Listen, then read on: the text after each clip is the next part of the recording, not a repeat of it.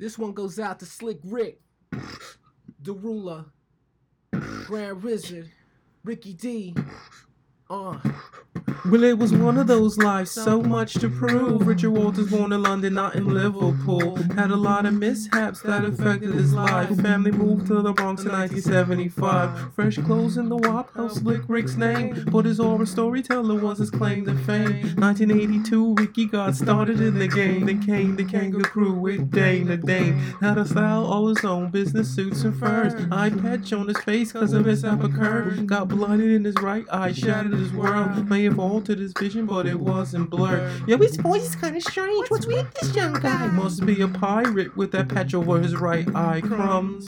No one knew what he could do. Attention, Charlie Rocco, the Harlem World crew. He got right on the phone and called the Dougie Fresh. Knew that Ricky was the truth and the styles would mesh. La Di Da Di in the show helped Rick blow fast. Enjoyed lots of fame, but it wouldn't last. Became a solo artist, then worked on his craft. In 1988, became the head of his class. Godfather of bling, gaudy chains and rings. Even wore a royal crown like it wasn't a thing. Some said he was crazy, lock him in an asylum. Didn't stop Def Jam from wanting to sign him. Hey, young world and teenage love.